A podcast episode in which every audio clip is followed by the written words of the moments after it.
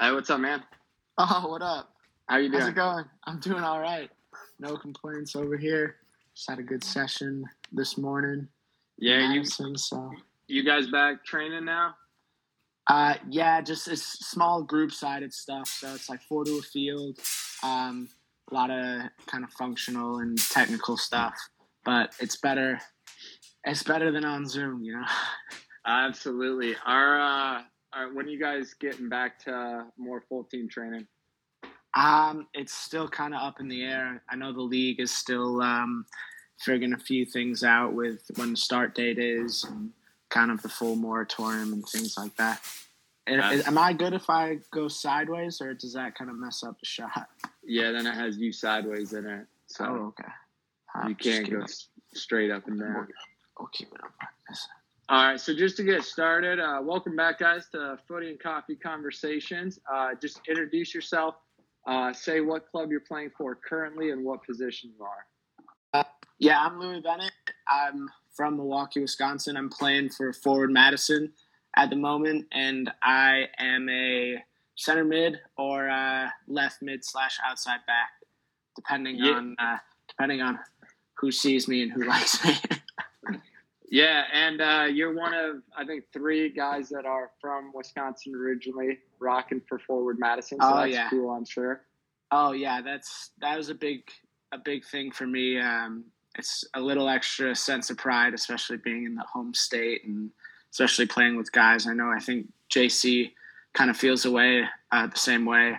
Uh, Carl as well. Just kind of first time that Wisconsin's had a professional soccer. So Yeah, I'm sure. Uh, kind of surreal to you after growing up in Wisconsin in Milwaukee, and then now having a professional team that you can play for. I mean, growing up, that wasn't even a dream uh, Right. of yours at that time. right, it was. It seemed uh, a very distant, kind of distant thing that I didn't even know if I would still be playing when Wisconsin would have a team. So it was in the back of my mind, but nothing kind of nothing came about it. But then when I heard um, I was signed with Memphis, when I heard that Madison was going to be a team, and you know, uh, I was at Memphis, heart and soul at Memphis, but you know, a little light bulb popped up for for future for future opportunities, and I was just I was happy for the state and uh, and the community as well. Madison's such a good place, and to have you know for them to have a team and someone Yeah. to support, it's it's incredible. Absolutely. So just uh, obviously we talked about you. Oh, what up, Pat? you you've grown up. Uh, Patty's on. Yeah, Um, what up, Pat? legend. But just talk a little bit about your youth career. Uh, what did that look like for you growing up? Yeah, so I started playing uh, with the Bavarian Club in, out of Milwaukee. Uh, it's an old German club with a lot of history. Um, and I played with the Bavarian Club when I was about 6 to 14, 13, 14. Um, and then when I was 13, 14, I had the opportunity to start, uh, well, to go on trial and start training with the Chicago Fire.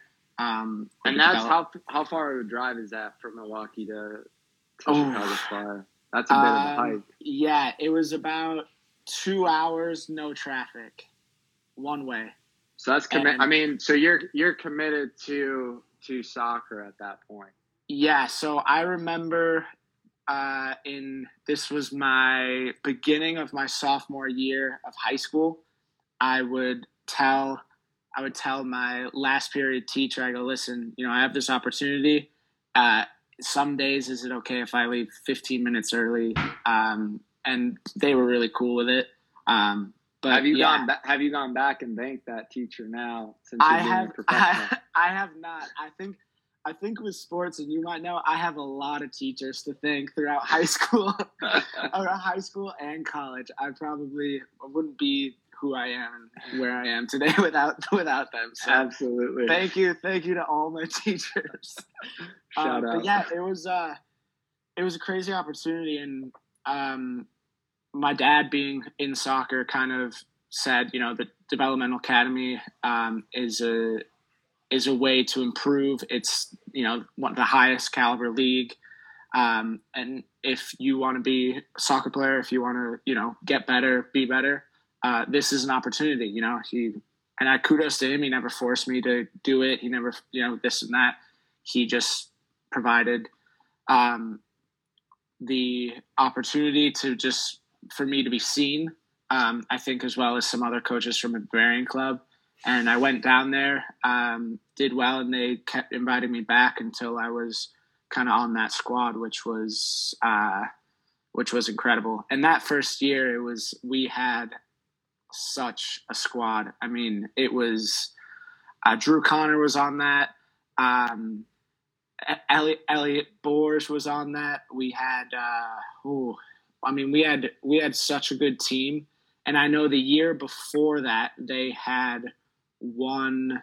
Um, they had won the academy, and a lot of those guys um, stayed. Some of them moved up, but that was one of the best decisions soccer wise I think I've I've made in my youth career for sure. I mean, I the the amount of detail um, and focus and um, they just want you to be a better soccer player. Yeah. Um, and coaches like Larry Sunderland, uh, TK, even John Dolinsky, um, they were all they were all around and they pushed they pushed us. I mean, it was it was a different kind of coaching. It was it was professional. That's what it was. And um, and the Bavarian club, uh, you know, made gave me my roots and kind of gave me the foundation of being a soccer player. But I think being at Chicago Fire, oh, what up, Morgan, uh, taught me to be uh, a youth professional and certain things, you know, that I need to do as a player um, and as a team and how to act like going forward. So yeah, absolutely, but, absolutely. I mean, there's so many, so many good uh, coaches from Chicago Fire as well as oh, players yeah. from those years. Yeah, and but that that time was interesting for me because there was a lot of life changes for me um, going into the second part of my uh, sophomore year. So I had only been playing with the Fire for probably two months, um, and the Fire had a connection with a boarding school uh, in Lake Forest uh, with Kevin Verson was the athletic director, um, and it was it wasn't as much of a connection as they'd say because I didn't I don't know the kind of logistics of it, but in my eyes there there was. Sorry if any viewers from my boarding school get offended, but um, but they came and said, "Listen, we can get you into this boarding school. It'll be a lot easier for you to be more consistent to come to training." Um, Manny Chavez, he was there. Christian Lamelli, he was there. Both great players with the Fire. Um, went on to have great college mm-hmm. careers as well. Um, and it felt kind of like, all right, in an instant, I said, yeah, let's do it. So in December, I told all of my friends, which was like three from high school. I said, "I'm I'm going to boarding school," and kind of, you know, wiped my hands, said, "See ya," and went to boarding school. And I was there my whole junior year and half of my senior year. And it was then that I realized, you know, I want to continue to play, go to go to college, um, and then I actually wanted to uh, try and graduate early from um, from high school. And that was the thing is my dad being a college coach, I seen a lot of players and a lot of uh, foreign guys. They wanted to come in early to have like an acclimation period in mm-hmm. the spring to then be even better in the fall. Kind of almost no surprises. They know the team. They know academic side of it, and that was something that I wanted to do. Obviously, not being a foreign guy, but if I could be able right. to do that, that was something I wanted to do. Yeah, um, absolutely. Um, yeah, shout out because I, I grew up in Minnesota, so shout out to the Minnesota Wisconsin border battle. Um, oh yeah. But but yeah, I think uh, I, from what I've heard of players that have gone the route of going in a semester early, uh, it's been very beneficial um, to the player because now you kind of get to figure out what college courses and schedules are like in uh, spring season, which is much less stressful than coming in as a freshman trying to figure right. out what college is like, let alone what a full season of university football is. Um, you you have an interesting, I think, route to college soccer, or where you decide to go. Um, a Yeah. unique experience that most of us don't have the opportunity to do. Talk about how how you ended up at Marquette. Um, were you looking at other schools at first? What what was the final decision that was like that's where I want to go? Um, well, growing up, I had the um, the dynamic, obviously, with my dad, but I knew he was a college coach, and I was around it all the time, so I could see, and I was a part, kind of the ins and outs. When I was younger, not really knowing, but I was still a part of that. Um, you know, getting to go into the locker room when I was a little younger and doing this and that. But then as I got into high school, I could see kind of on the soccer side, oh, this is how the Marquette coaching staff goes about this. This is how they have gone about this. Uh, this is how my dad was a coach at UWM, and that's something I admired. And obviously, um, it came to me that you know I want to I want to play for my dad. I didn't leave uh, any other schools necessarily out of it. I made my decision pretty early, but I did have a few other schools that I had in mind.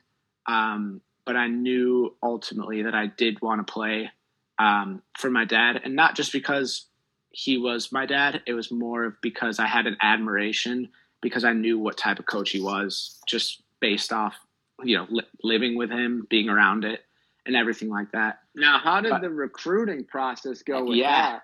So Like, that- is he like, hey, I want to offer you a contract? Then he goes and sits on the other side of the table next to you and is like, all right, let's yeah, do it.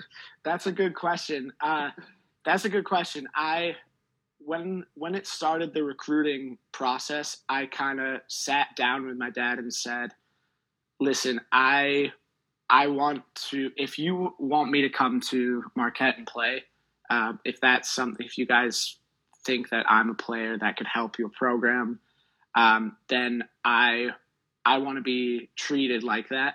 I want to uh, how you guys recruit other players. You know, that's how that's how I kind of want to be a part of it. Um, so that kind of uh, we didn't have to then talk about it at dinner or you know we're watching a movie. You know what I'm saying? And Yeah. uh, he, looking back, he did a really good job because he left a lot of the recruiting to the uh, two assistant coaches, Steve Bodie and Marcelo Santos, who really um, took kind of that to heart. That what I mentioned with my dad, who then talked to them about it. So it was the same thing. Like even though I had been to all the kind of the facilities and trails along before, they brought me in, showed me around. You, you know, were very, um, very good with that. Sent pa- sent packages, things like that. And ultimately, it was um, Coach Bodie and Coach Santos who did most of that recruiting process. Um, and I think at the end, I can't remember completely, but I think at the end when I did commit, I think my mom was next to me. Uh, Coach Bodie, Coach Santos were on the other side of the table, and my dad was kind of right in the middle. Um, and uh, but it was it was kudos to to everyone because I'm sure things can get kind of mixed up with that. Um, but it was very uh, transparent with everything, and you know it wasn't it wasn't kind of like the everyday, you know, like I said, at the dinner table or we're having breakfast and it's like, oh, like what are you thinking? What are you thinking? It's like, no, okay, this there's a there's a rhyme and reason to all of it, and they did a good job with that. Yeah, I think uh, it's such a unique experience. I think it's very cool, um, but I think it's also one that very quickly, as you said, like it, it's sometimes hard to keep like the the lines from blurring at all in a sense. Um, you know, you you usually when a when a player goes to university, they say goodbye to their parents because they're not going to see them. Now you're seeing your dad maybe even more than a normal day. Um, Yeah. You come in. Uh, I know you're obviously highly uh, recruited. You're, I think, the highest ranked player uh, in was it Top Drawer Soccer that Marquette had had at the time. So obviously, like you you earn the spot to be there. Um, but you go into playing, and now you have teammates that know this is coach's son. Um, I'm th- I'm sure that's difficult for you. I'm sure that's challenging at times for your dad because you know someone does a hard tackle on you. Do they get mad at, at the player? Does your dad get mad at them because Right. he's your son or not? Um, and then on top of that, you know, you you start and you start and play, you know, a lot of your freshman year. Not saying undeserved, but what is that like navigating that with players that might originally think yeah, maybe, no, that's, you know? That's a great question. And that was that was a question that especially my freshman year was on my mind all the time. Coming in, obviously I think I had a chip on my shoulder because of that reason. I didn't want at any time someone to think that I was here just because my dad was coach or um, just because you know we had that relationship. And I wanted to kind of make sure that every time that I stepped on the field or um, we had a meeting or whatever it was where he was Coach Bennett, that I treated him accordingly and he uh, treated me as he would a player.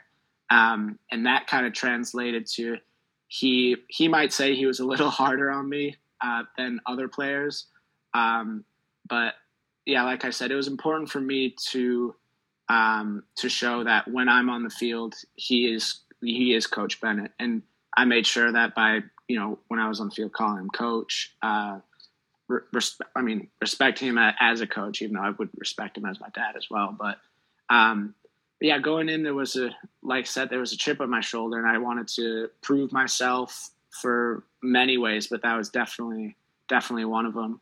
Um, and in the springtime, uh, there were a lot of good players. We had a big senior class, um, and one one uh, one of the Chicago guys, uh, Bryan Ciesiulka, who now is the assistant at Marquette.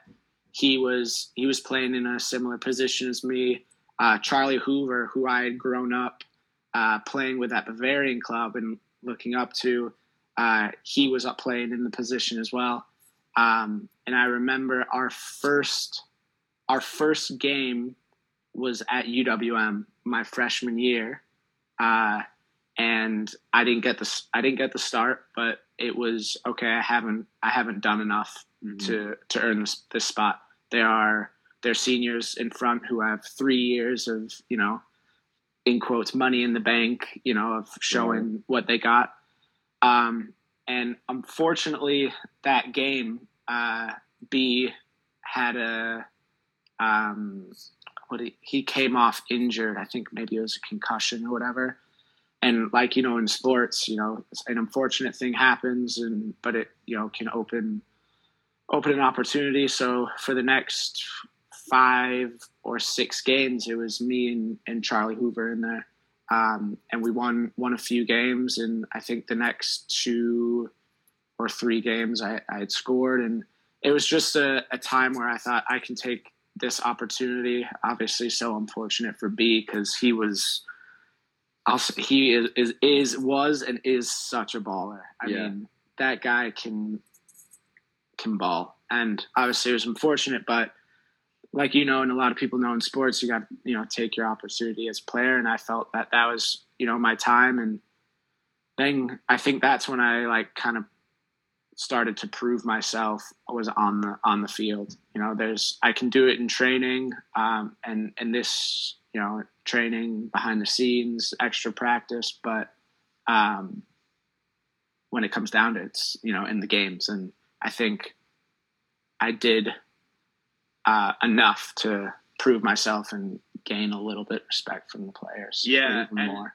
And obviously, like freshman year, you get all rookie team, um, and I think you know obviously having success on the field uh, is going to help some of those maybe issues between coach and son, teammates and son and coach, and all of that. So yeah. obviously, like getting your opportunity and, and taking and doing well with it is important to that. Um, you oh, do yeah. you do well um, during your college career? I know you get you know second team Big East. You have quite a few awards. You're ranked um, preseason votes high on a lot of people's lists. Uh, when in that time period of university uh, soccer does professional soccer um, become kind of the focus? Uh, my the beginning. Well, see, I and this is a good question. It was in my in my head it was the beginning of my junior year but i think in the first few games that i took it too much in my head i was thinking about it too much that it affected how I was playing and kind of where I was in that moment. And I remember after we went to Indiana and we played, I think we played Notre Dame and Indiana. And I played absolutely terrible.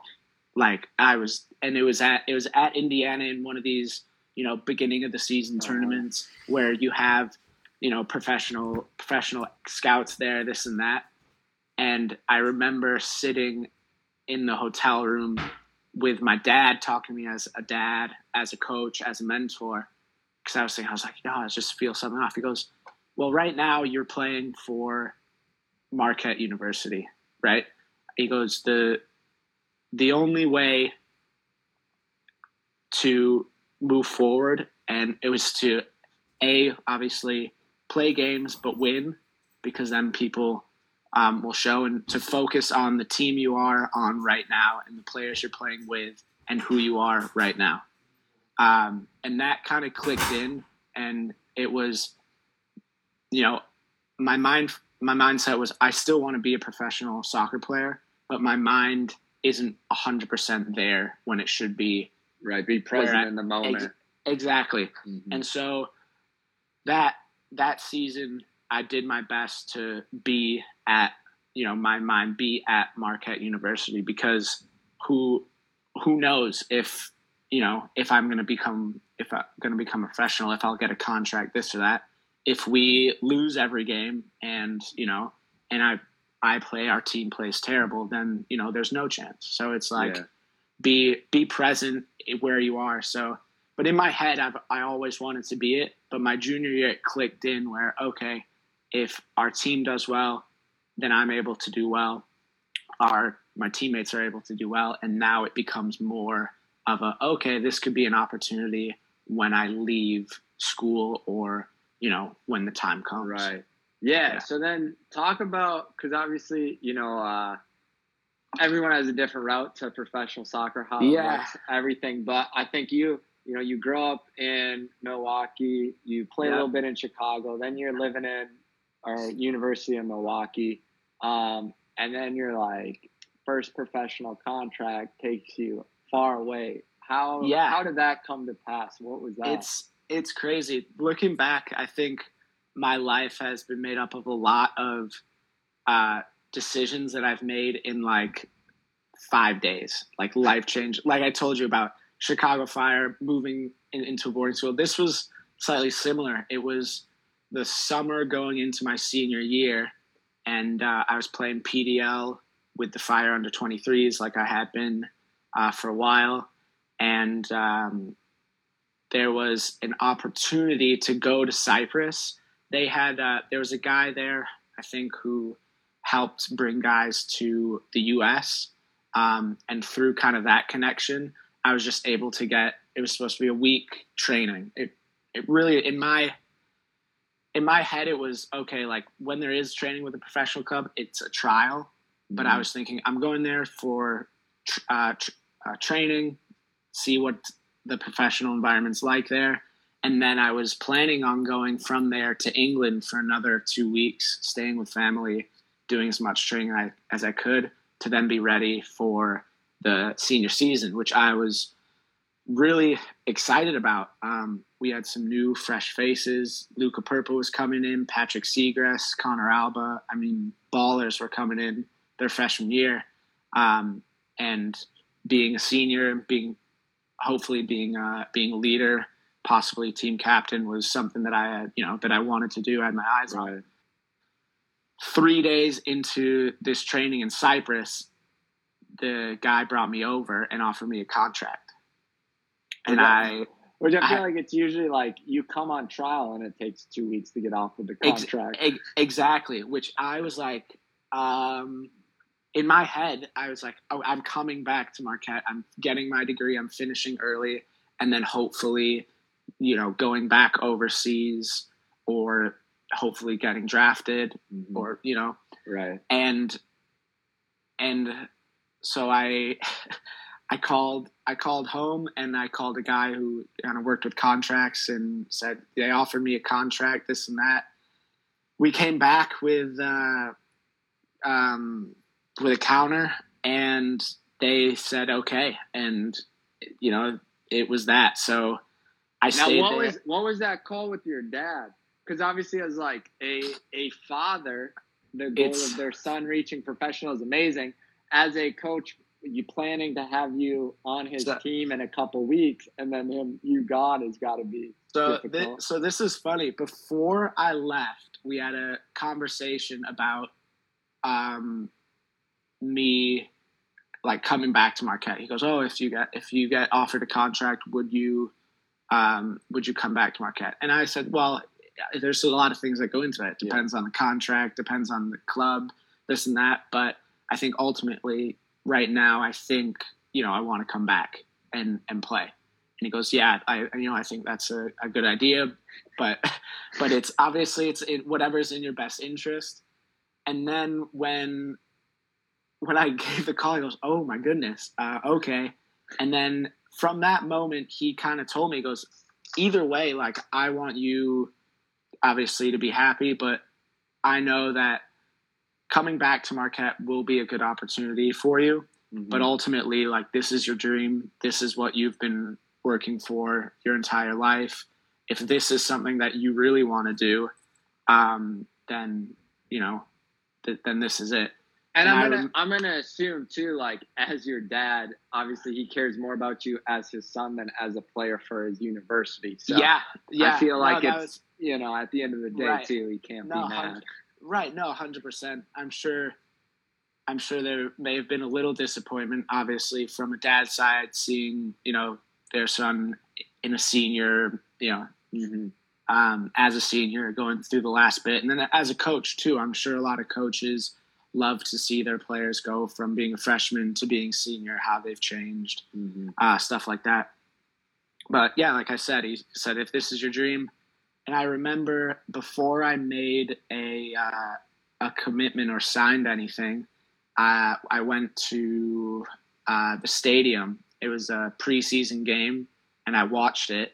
And I remember walking into the stadium, uh, and the stadium probably holds close to 10,000.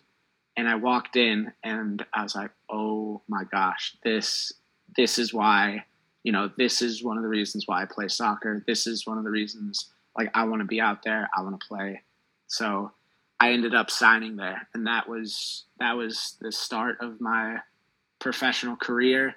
Um, I had it, you know, it took me three, maybe four days to make the decision between, you know, getting contract countering, and then, you know, I was like, okay, well, now I'm moving to Cyprus. And Did you go? Did you go home first, or did you? No, so stay I there? stayed. I stayed. So I went to Cyprus with a carry-on bag with, with three shirts, two shorts, a pair of pants, and my boots.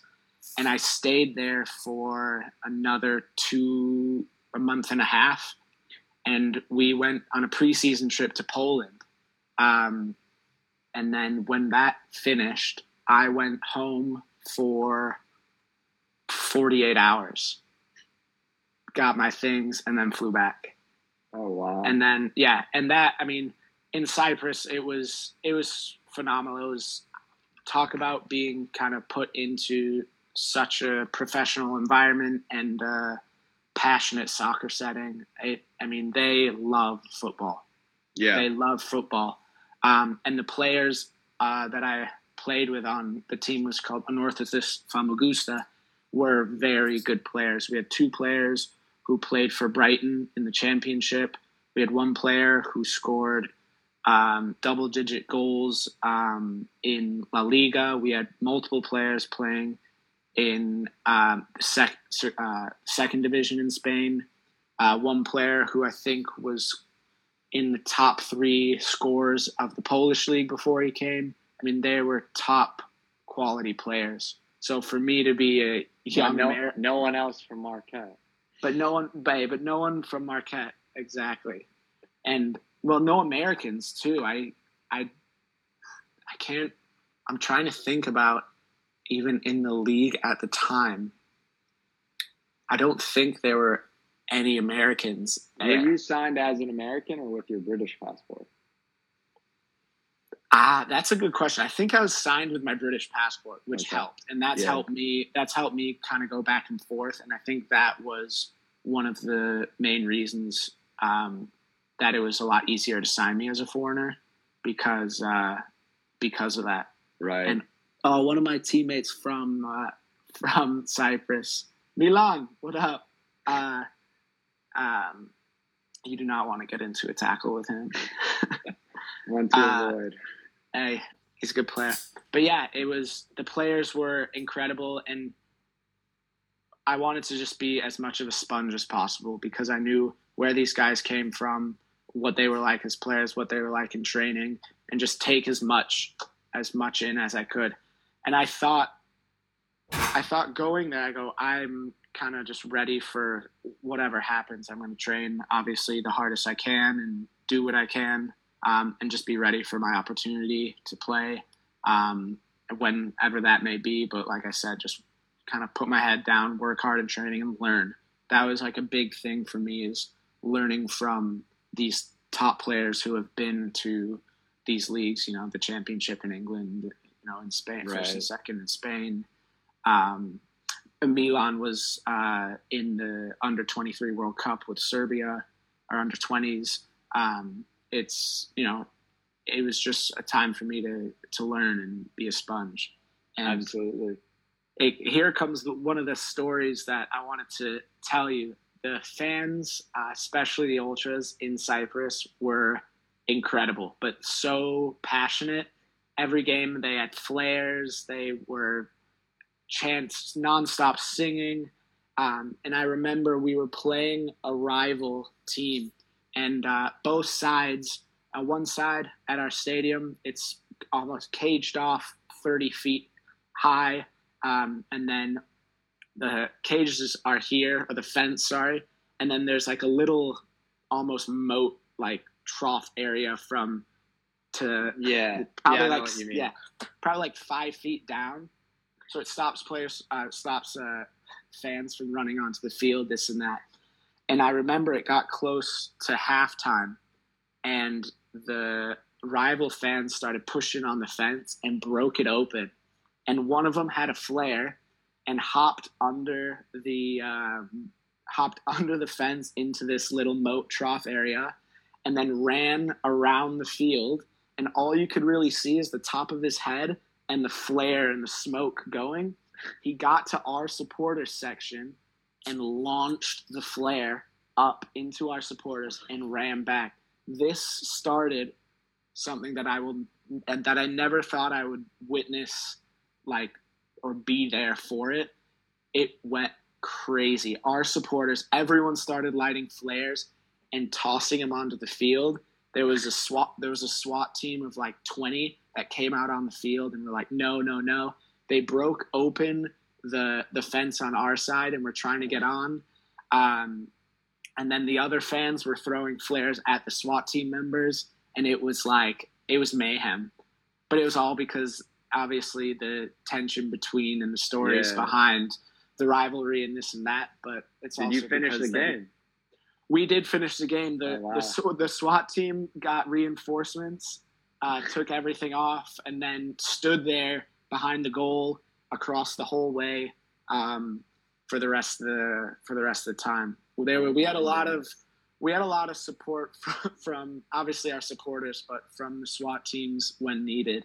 Um, when sometimes results didn't go our way and this and that uh, outside of the locker room, but once again, that was just something to realize, you know, football is loved and it means so much to certain people. And that in Cyprus, you know, I learned many things, but that was one of the one of the big things is like, you know, it's not it's not just just the game. It's it's even more especially to fans in that. And that's why it can be, you know, it can be a little volatile at times because, you know, people want to win, there's so much more that goes into it. Um, but I mean, I wouldn't, I wouldn't trade that experience for anything.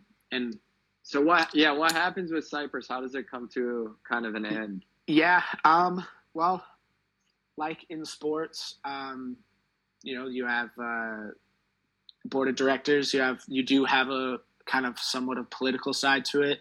The four four guys that brought me in and signed me um, eventually got the boot, um, and new new coaching staff came in and didn't I don't think saw the same thing uh, as the guys that brought me in.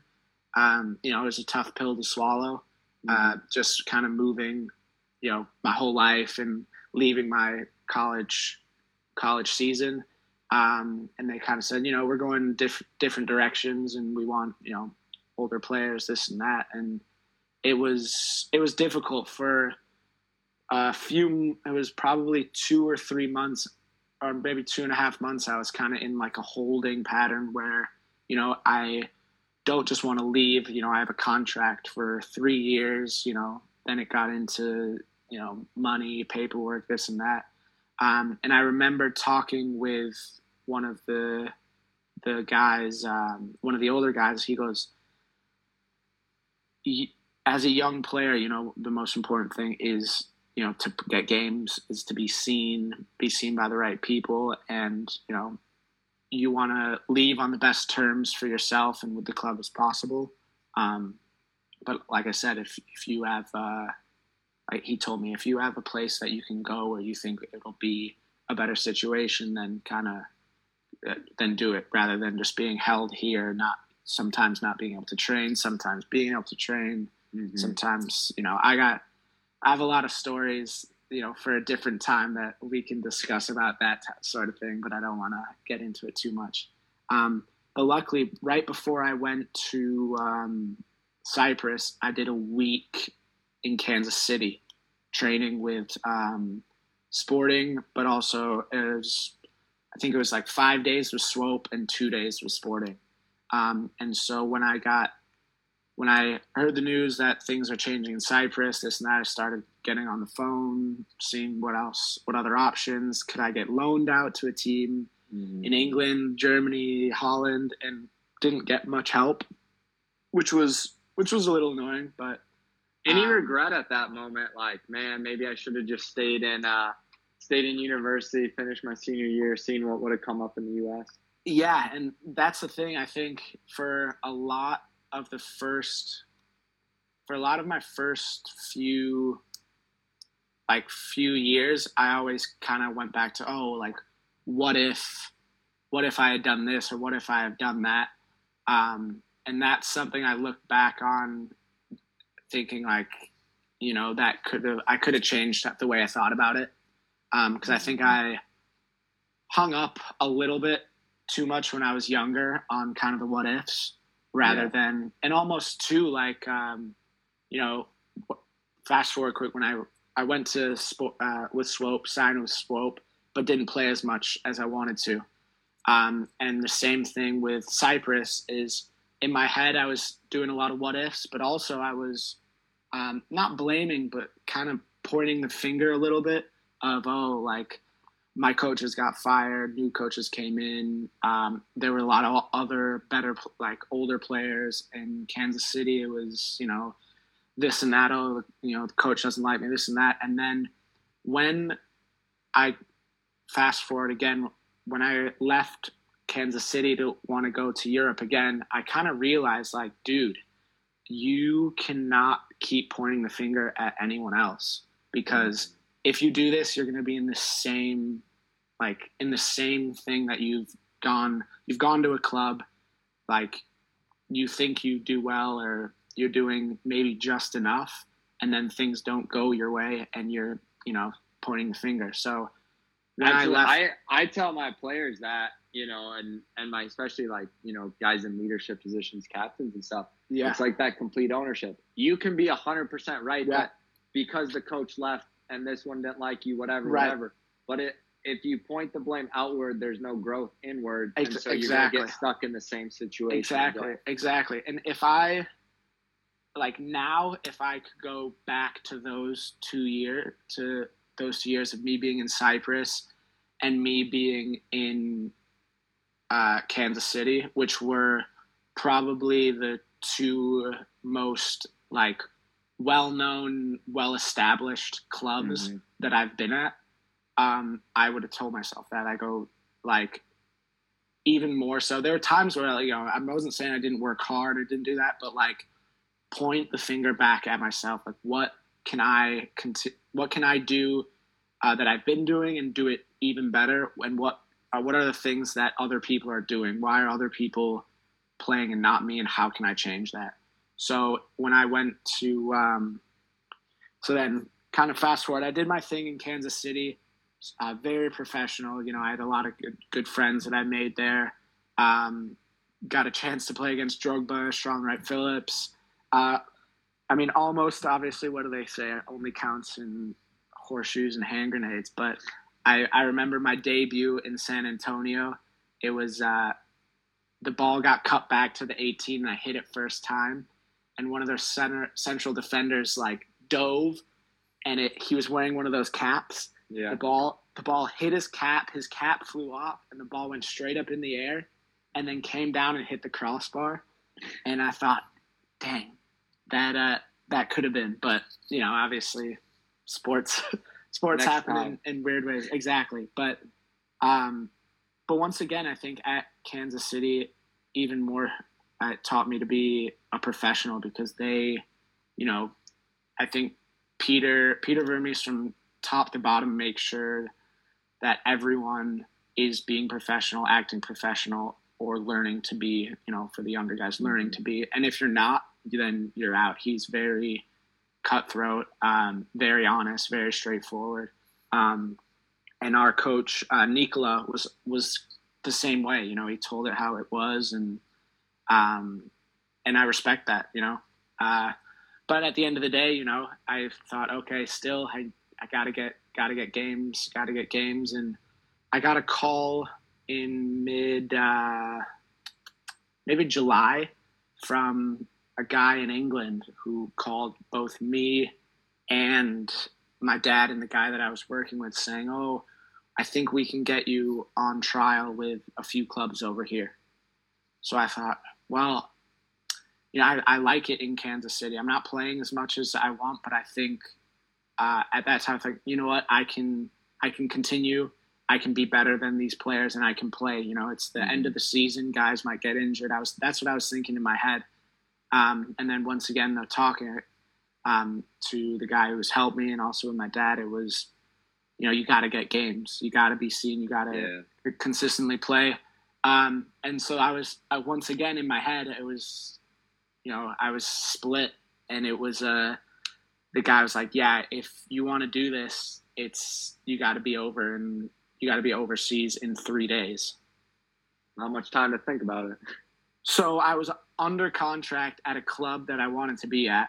I was getting paid to play. I was, you know, in such a professional environment, having the chance to train and be a part of um, Sporting KC, playing with players that are getting signed to first team contract, this and that, but just not playing obviously as much as I would have liked to. But I have an opportunity to go to back to Europe and prove myself there again. So uh, I'm split, and I said, you know what? Um, I talked um, with Zoran, who's a part of the first team staff, and kind of I talked with him about what he thought, and and he just gave me some advice, which I'll always remember and kind of thank him for. And ultimately, I decided, you know what? uh, pack my bags. Um, you know, I signed the paperwork saying, you know, my contract with Swope is obviously no more. Packed a carry on again and went to England. And uh, I stayed with my cousins up north for two weeks trying to work with this guy to find clubs. Up north, there wasn't much. So then I went down south and stayed with um, family friend for a month and I was uh, training with Mansfield Town, which was a League Two club, but only with their under 18s. And I was 21 at the time. And I kept saying the guy, you know, like, when can I when can I get in with the first team? When can I get in with the first team? I even had a game. They uh, their 18s mixed with their under 20s, and played a preseason game. And I played in that game, scored, thought I played well, and I kept telling this guy, "Hey, when can I when can I get in yeah. first team push?" And I go, "This is why I came to England. uh, and nothing came about it. So I remember I was in uh, my family friend's house, uh, ready to book a flight home. Like it was, I remember it so clear. It was on my computer screen, like about to click it, and I called my parents and said, "Hey, listen, like I'm coming home." And then, crazy enough, uh, uh, my dad had talked with um, a guy about something something that wasn't in regards to me, but then it had the guy had brought it up saying, "Hey, I have a, a team in the Czech Republic," and my dad said, "Can he give you a call?" I go, I go all this of oh, I have a team for you. Then I go you know, I take a plane with a bat. It's like I was I've, so. I've uh, seen this song and dance before. Oh, uh, yeah, it's it's it's it was. I got to a point where I was like, dude, like I don't know if I can do that again. Like mm-hmm. if I get to if I get to the Czech Republic and it's this again, like I am gonna be like I don't I don't know. It's that's it's difficult. Yeah, um, absolutely. Um, it's mentally just so draining. Yeah, and sit, that, that's what it that. was and it's like i'm like i'm thinking like okay i just i'd come from a club in cyprus with these types of players and was like valued this and that then i went to you know an organization in uh, with sporting um, thinking you know and the whole time i thought and i knew i was like good enough but it's like you said it's like it's draining just um, getting told, "Oh, we, you have an opportunity," and then then you don't, and then oh, we might have this, and then you don't.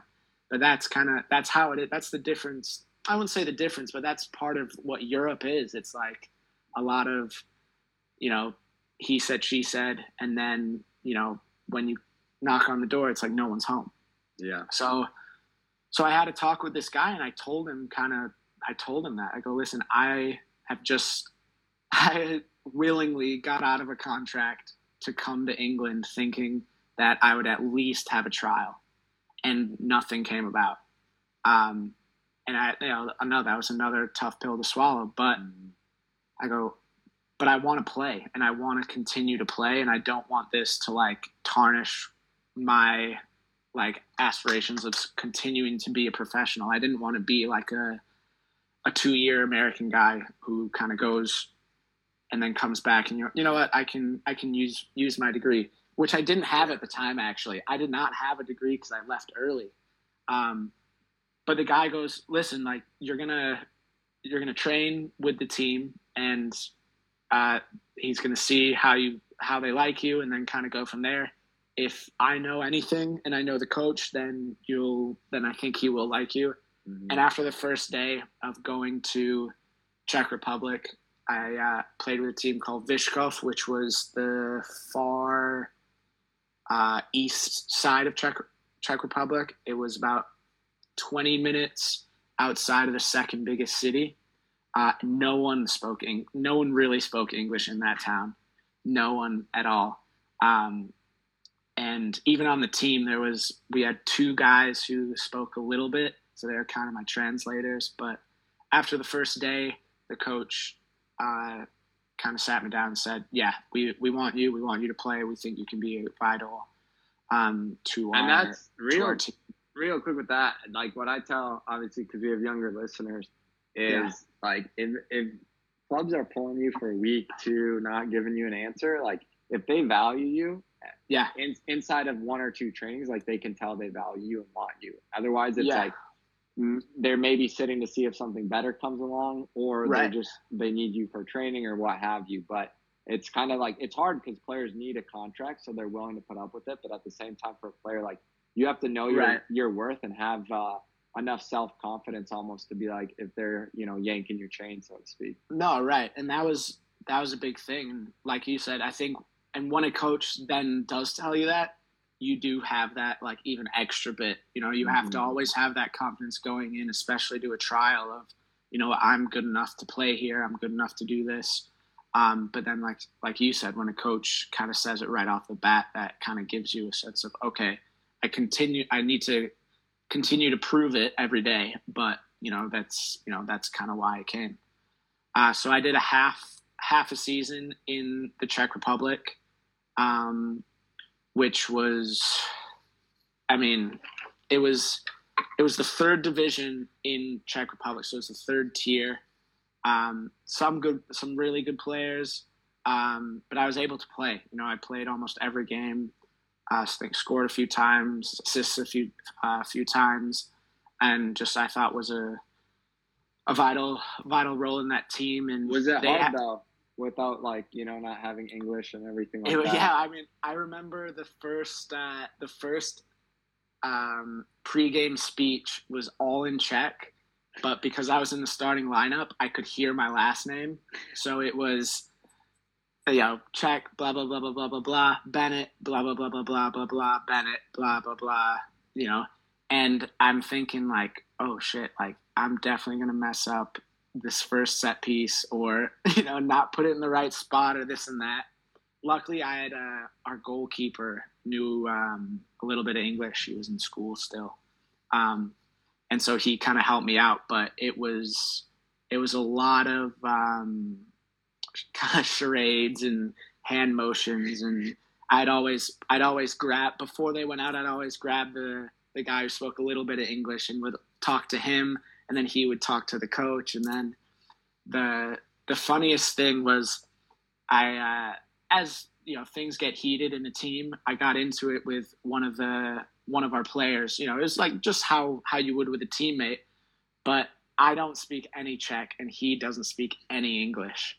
So it was me like getting heated in English and him getting heated in in Czech, and then our coach kind of like had to slightly explain certain things, and I got the translator in, and it was it. I was like at the end, I was kind of laughing because it was so so funny. But that was that was another thing that kind of I had to. I just you have to you have to realize or you have to learn, or it's not, or you're not gonna succeed. It's like I can say, oh, I don't speak, um, don't speak Czech, you know, these what do these guys think? Most of them are all Czech, and Americans come in thinking that you know he can play with with you guys, um, and that was kind of like what we talked about before. I was I wasn't kind of pointing fingers at anything. I was pointing fingers at myself, saying, "Okay, you don't speak Czech, so what is the best way to learn what uh, what the guys want from you, what the coach yeah. wants from you? Um, do you have to do a little bit of extra? Do you have to sit with him afterwards and just you know get a whiteboard and a and a and a dry erase out. You know, it's stuff like that where I was like, I have to kind of take control of that. Um, and then it came to November, and they have uh, a break in the season, I think from November to like February. So I came home and was trying to uh, click on with with a club. Um, and uh, I ended up going to LA to go on trial with Los Dos, and they had uh, they had a lot of guys on trial who had been at clubs. Um, I remember guys from St. Louis. Uh, um, Walker Walker Hume from FC Dallas was was there with me. He was my roommate good player. There was a lot of a lot of good players, and um, it seemed like you know they were going to sign a few guys, um, which they ended up not signing, and everyone was kind of had their their eyes their eyes kind of oh. And I thought I honestly thought when I went to Los Dos that they were going to sign me, and I remember it so clearly. I went in to the last meeting at the end of the week, uh, pretty confident and uh, Coach Munoz kind of looks at me and kind of says, you know, I think he was being pretty honest. He goes, "Listen, like I know, I know you can play. We can see that you can play, um, but we're just gonna go. We're going through a different route. You know, we have a lot of academy guys coming through. We got a lot of first team guys." And then I remember the last thing he said to me was, uh, "So, uh, are you gonna stick with it? Are you gonna still play?" And in my head, I was like, "What?" It's like, of course, of course I am. Like I've been all the, all the way around the world and back, and then I didn't grind LA, for nothing. Yeah, to LA on a trial, not just to like give up because you know I came for a week. You know, I've I've been Yeah. through that. So then the next few months were a little difficult because it was that was pretty close to the end of kind of you know when trials are and this and that for the USL. Um, so for like two months, I was just training on my own, um, and I had a booklet of all the USL coaches, all the MLS coaches, trying to figure out their email, their phone numbers, and was just like emailing, calling, um, and didn't get a whole ton of stuff back. So then I thought, you know what, like what I might have to do is um, I knew that the League One was going to be uh, a league, so I was looking at uh, teams that were going to transition to League One. Tormenta was one of them, so I got a hold of their coach and kind of talked with him to see about how they were going to transition from a 23s to uh, League One. And I had a long talk with a lot of coaches. I go, I can either go back to Czech Republic, but it, it was it was good, but it wasn't really where I wanted it to be or where I wanted to go. I kind of realized that I want to I wanted to make my bones in the states because I got a little bit of, of a taste when I was at Sporting and felt like I could do it, and then you know went back overseas. Um, but I wanted to do it in the states, so I kind of thought and came to the conclusion that I got to find a club that has an under 23s team and do well enough that I can then train with whatever first team they have and then get signed from there. So I was looking up or the teams that were going to go uh, League One. So I Tormenta, um, and then I ended up calling um, John Perlman at uh, OKC when he was there. He's at Tucson now, um, and I kind of told him my situation. Um, and he goes, "We we would love to have you. We actually have uh, two or three guys also in your similar situation who have been playing professional, who have been out of a club, but who need to get games. And we uh, we do have a lot of opportunity to sign with the um, uh, sorry to train with the first team and possibly get signed. So I thought, you know, this I might have to do this. You know, I've been playing. I remember playing in this in this league when I was Yeah. 17, 18, 19, 20, 21 and I was like like I'm going back to it and that that point I could have said, you know what, I'm I'm better than this, but then I would have said, "Oh, I'm better than this" and not have a club Yeah. and be be sitting in my parents in my parents' basement like you know, doing nothing. yeah, that So ego go- thing usually doesn't help in in situations like Right. this. and so so i thought this is something that i got to do and once again it was i had that kind of mentality of okay i got to point the finger at myself again and if i'm gonna if i'm gonna do this i'm gonna ha- get that opportunity so i'm gonna be the best player on that team um, i'm gonna help them try and win as many games be the best teammate that i can be to then prove to uh, the energy's first team that i can that i can do that Right. oh, we're back Sorry. Um, Keep going. yeah no so i was so it kind of got to that point where i was like you know i i gotta i might have to go down down a little bit to um uh to then make my make my bones again back in the states you know because i think doing that stint in the czech republic i don't think that maybe i was forgotten but a lot of times i think when american players go overseas that when they come back because you know there's a there's a pretty large market and it's getting bigger um, for players in the states that And every, you- and every year, I mean, how many more players enter that market? exactly exactly so it was uh, so I ended up packing my bags in summer going to uh, oklahoma and uh, i think john john perlman helped me um, in that kind of uh, situation that i was in. Um, he gave me even more confidence and kind of told me like listen like if it's if you do well if we're to give you an opportunity with the first team but like this will be good for you no matter what you know? Um, and he he pushed me and um, you know he he made me he made me just want it even that more um, and uh, I ended up playing really well. I was playing left back that whole time and scored scored as many goals I think in a season that I ever did. Had more assists than I ever did. Your uh, free uh, kicks were on point that year. Yeah, at playing yeah at playing left back, um, and also playing in that Oklahoma Heat. If it that was I'm not I'm not great with the Heat, but that was that was something else. But that was that was good, and I got I got opportunity to train with the first team. So did um, a few other guys.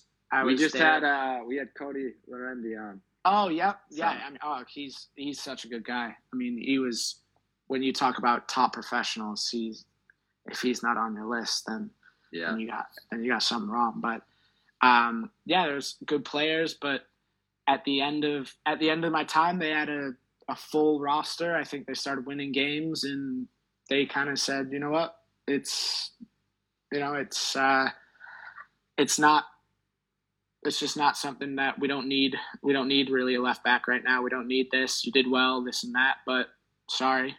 And that kind of that kind of hit me. But I go, I thought, you know what? I had a good season, and luckily it was all filmed on tape.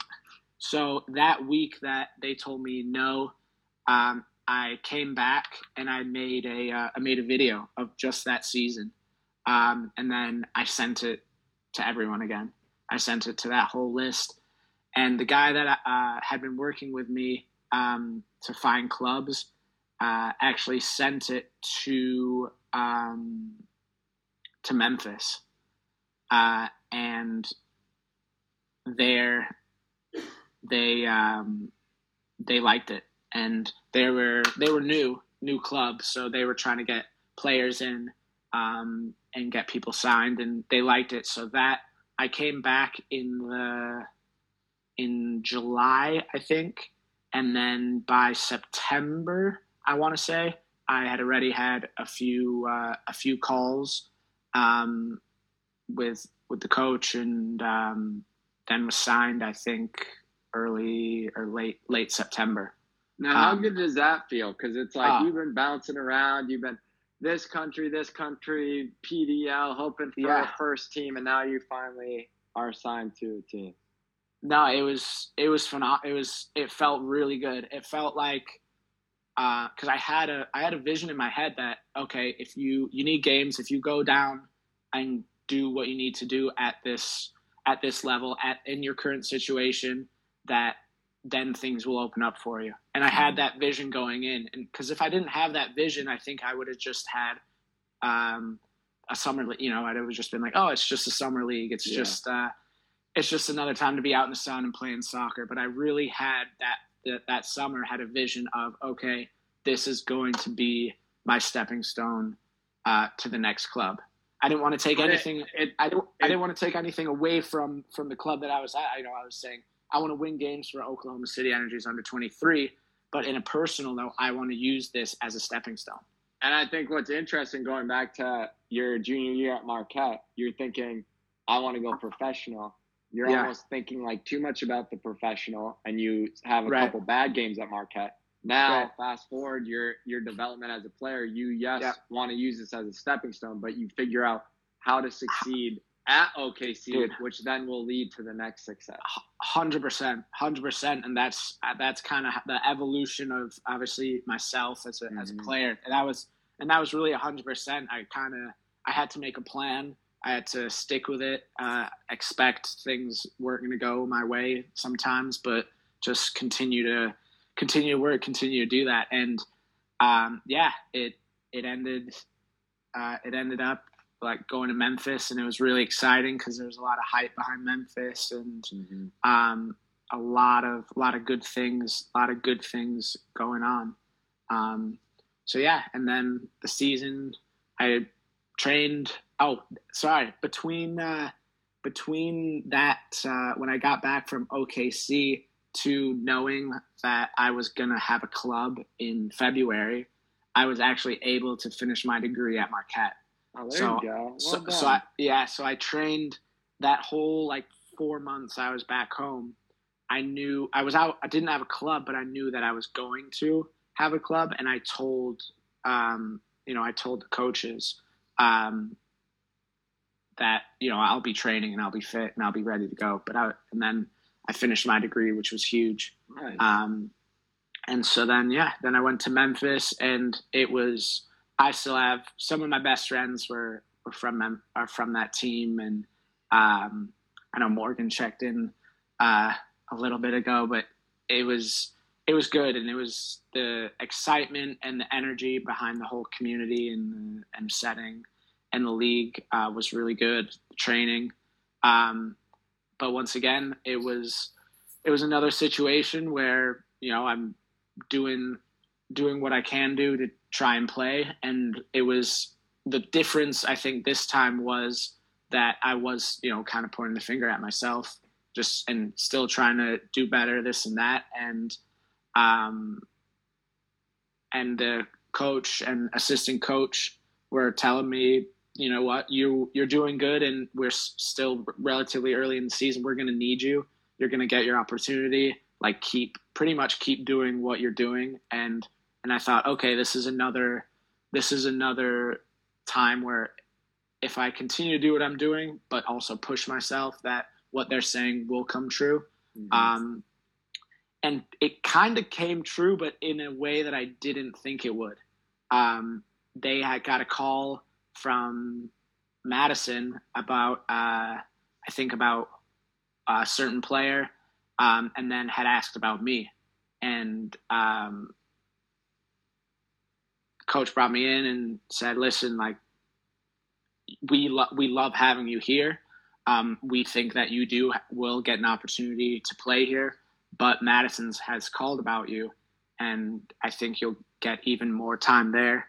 um, and a better opportunity to prove yourself and see how you do, and then you know possibly then re-signing um, here, depending on how you do with games and stuff, this and that. But at the end of the day, it's another opportunity for you to possibly you know play more, um, even though um, we like we like you here. And I thought, okay, yeah, I I that's uh, I want to be here. You know, um, but at the same time, you know, getting an opportunity at another club again just to, to play was was big. And now, do you um, think part of it that made it an easier transition is because it's close to home? Is that uh, is that at all part of it or not at all? Uh, yeah, I think it made it easier on like a personal on like a personal level that it's you know things are a little more familiar. But I think what also made it a little easier is I had talked with Daryl on the phone, and he just kind of I could hear it in his voice and what he was saying that he knew who I was as a player and like knew that he wanted me at Madison for a reason. Um, and I know that uh, Tim Mulqueen at my coach at Memphis wanted the same. Um, but I think just the situations um, you know, he's going to put his best 11 on the field. Yeah. Um, and for a certain amount of time, I wasn't in that. Okay. But I don't think that changed that he wanted me at uh, Memphis to be ready for when they needed me, uh, for when my opportunity came. But I think t- uh, Tim also said, you know, it might be in your best interest to get games for you because you have been working hard doing this and you know this might this might be the opportunity we were telling you about.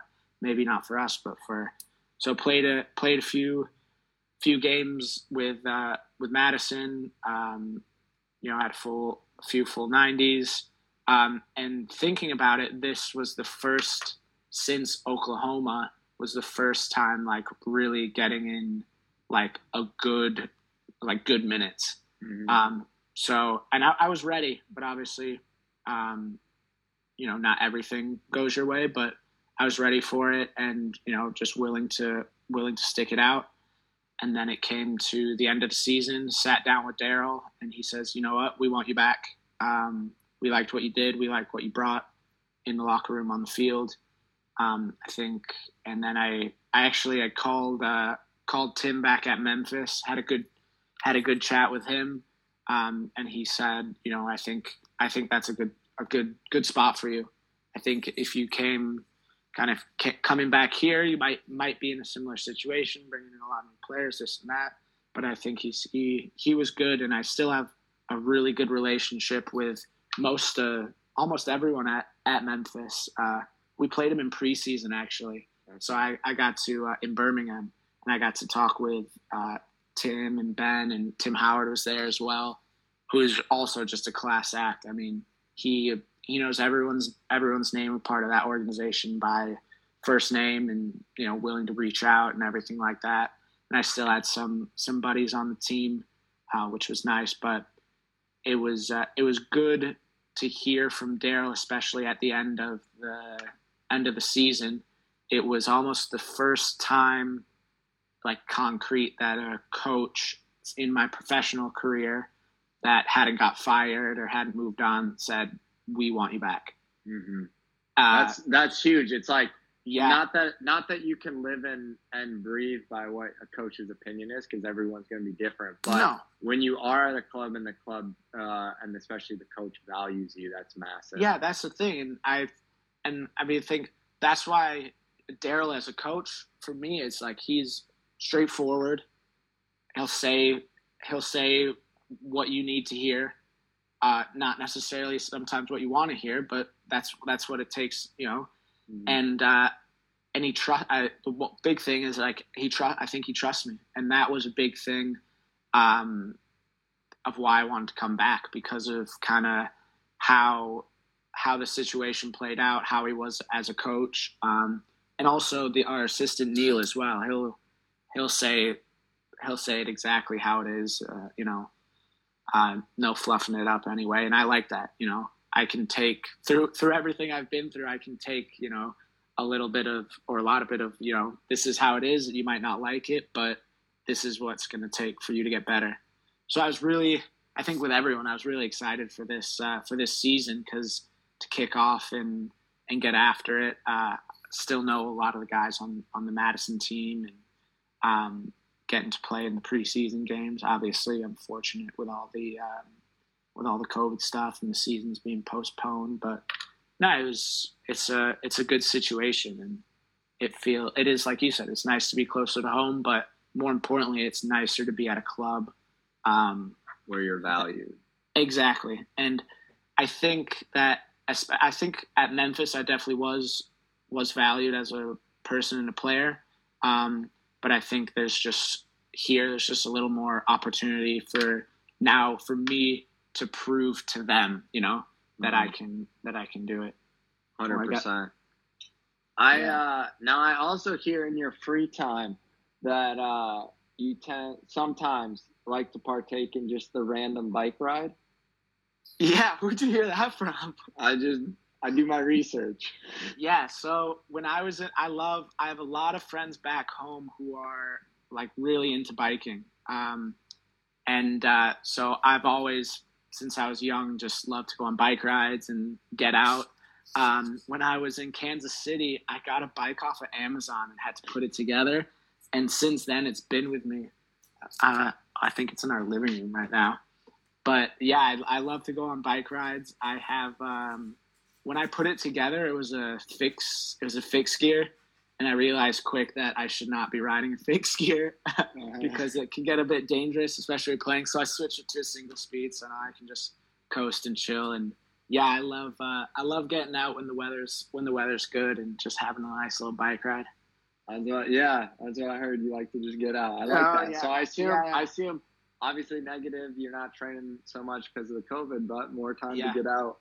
Oh yeah, I, I, Madison is a great place to get on the bike and go. It's very bike friendly, and it's got some beautiful lakes to go around, and um, and some good places to you know kind of get involved in. Any uh, any thoughts good. of adding pegs to it so you can wheel one of your teammates around? I'm hoping when the right time is, maybe I can get a tandem. That'd be pretty incredible. Maybe I can get a tandem bike. Maybe when our the apartment's a little bigger. No, I'm just kidding. Maybe, maybe I don't know. There, we got some pretty uh, pretty big guys on our team, so I don't know if I could fit them on, on pegs. I might fly backwards. What, what about tandem and peg? I think See, I've never seen that. I've seen pegs. I've seen tandem. I've never seen hey, We'd save we'd save a lot of gas going to training with four guys on a tandem bike with pegs. It's that'd be good. That'd be really good. Yeah, you. That's efficient. That's no. I've been I've been meaning. I wanted to actually, you know, sometimes ride my bike to training, but now with the COVID stuff, they take our temperature before every training session, and it's the infrared, uh, like on the forehead. So we've had uh, some issues um, just with making sure guys are not out in the sun before they do it. Sure. Obviously, so I thought, well, I, there goes my idea of biking. And I feel like it's such such a Wisconsin thing because that was like what Brett Favre was known for, right? Biking. To, Oh, yeah. Biking to the, Yeah, the I mean, stadium. When the weather's good, it's a nice little warm up. Get the legs loose. I, I love it. I love it. I like it, man. Um. All right. So switching gears a little bit. See how I brought the Yeah. bike pun into it. Yeah. Um. You. Uh, that's a good. That's a good one. That's a good one. you've had you've had a lot of different experiences. Um, Yeah. You know, I unique experiences in playing for your dad and Yeah. playing for one of the you know best academy teams and going overseas to multiple different countries as well as you know taking a step back almost from professional down to PDL and then finding a new team and getting loaned out. So you've had you've had a lot of different experiences in your time um, in your career. What would be the biggest uh, advice you would give yourself at 15 years old? You're that sophomore about to go to Chicago uh, Yeah. for the first time. What would be that biggest advice you would give yourself? Um, uh, kind of a few things. The first thing, and I say this, I think to anyone who asks, and I still try to implement it with anywhere I go, um, is always like kind of be a sponge. Um, there's always guys that have either done it or have been a part of it um, or are doing it, and learning from them um, and not thinking that you know when when you don't, uh, and even when you do know, still being a sponge um, to get that information and to better. I would also say I would tell myself trust your craft, but never stop working on it, and never stop adding uh, to your arsenal of you know whatever it may be that makes you the player you are. Um, because the moment that you let your foot off the gas, then someone who has been kind of sharpening their tools, getting um, getting ready for that, will kind of you know take you over, and that might be in your position, that might be the one spot at a club, you know, where now you're out of contract, this and that. I would say, yeah, I would say trust your craft, but never stop working on it, and never stop, um, um, kind of, you know, focusing that it's it's on you to to to do that. Yeah, which I think coming from you uh, and what you've talked about, just about your individual kind of development or you know your growth you've learned through the game is part of that, and that all-encompassing, as we talked about before, kind of like leaving the ego at the door. Yeah, Like no, you can learn from people. You're always have things to improve. Like never resting on your laurels. That like, oh, I did this, so now I can just coast from here. No, hundred percent, hundred percent. And I think, I think the same thing too is every club that brings a player in, they bring that player in for a reason. If that's 100%. because you can do this, you know, you can hit a fifty-yard diag. If that's because you just crunch players and tackles, you know, if then you start to play and you're not doing that, then it's you know in the eyes of the owners, in the eyes of the coach, even with your teammates, they're like, where where is this guy? Where where is that identity part?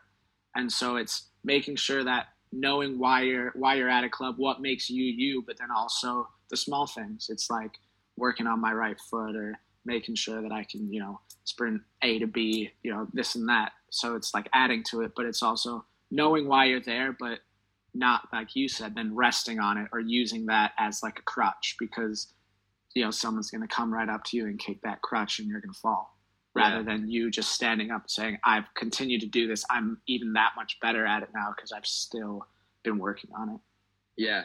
So next question, um, and this one is I, I'm interested to hear from you because I think you know you grow up with a dad who's a coach. Um, obviously, Mhm. for some amount of time, like you're gonna play.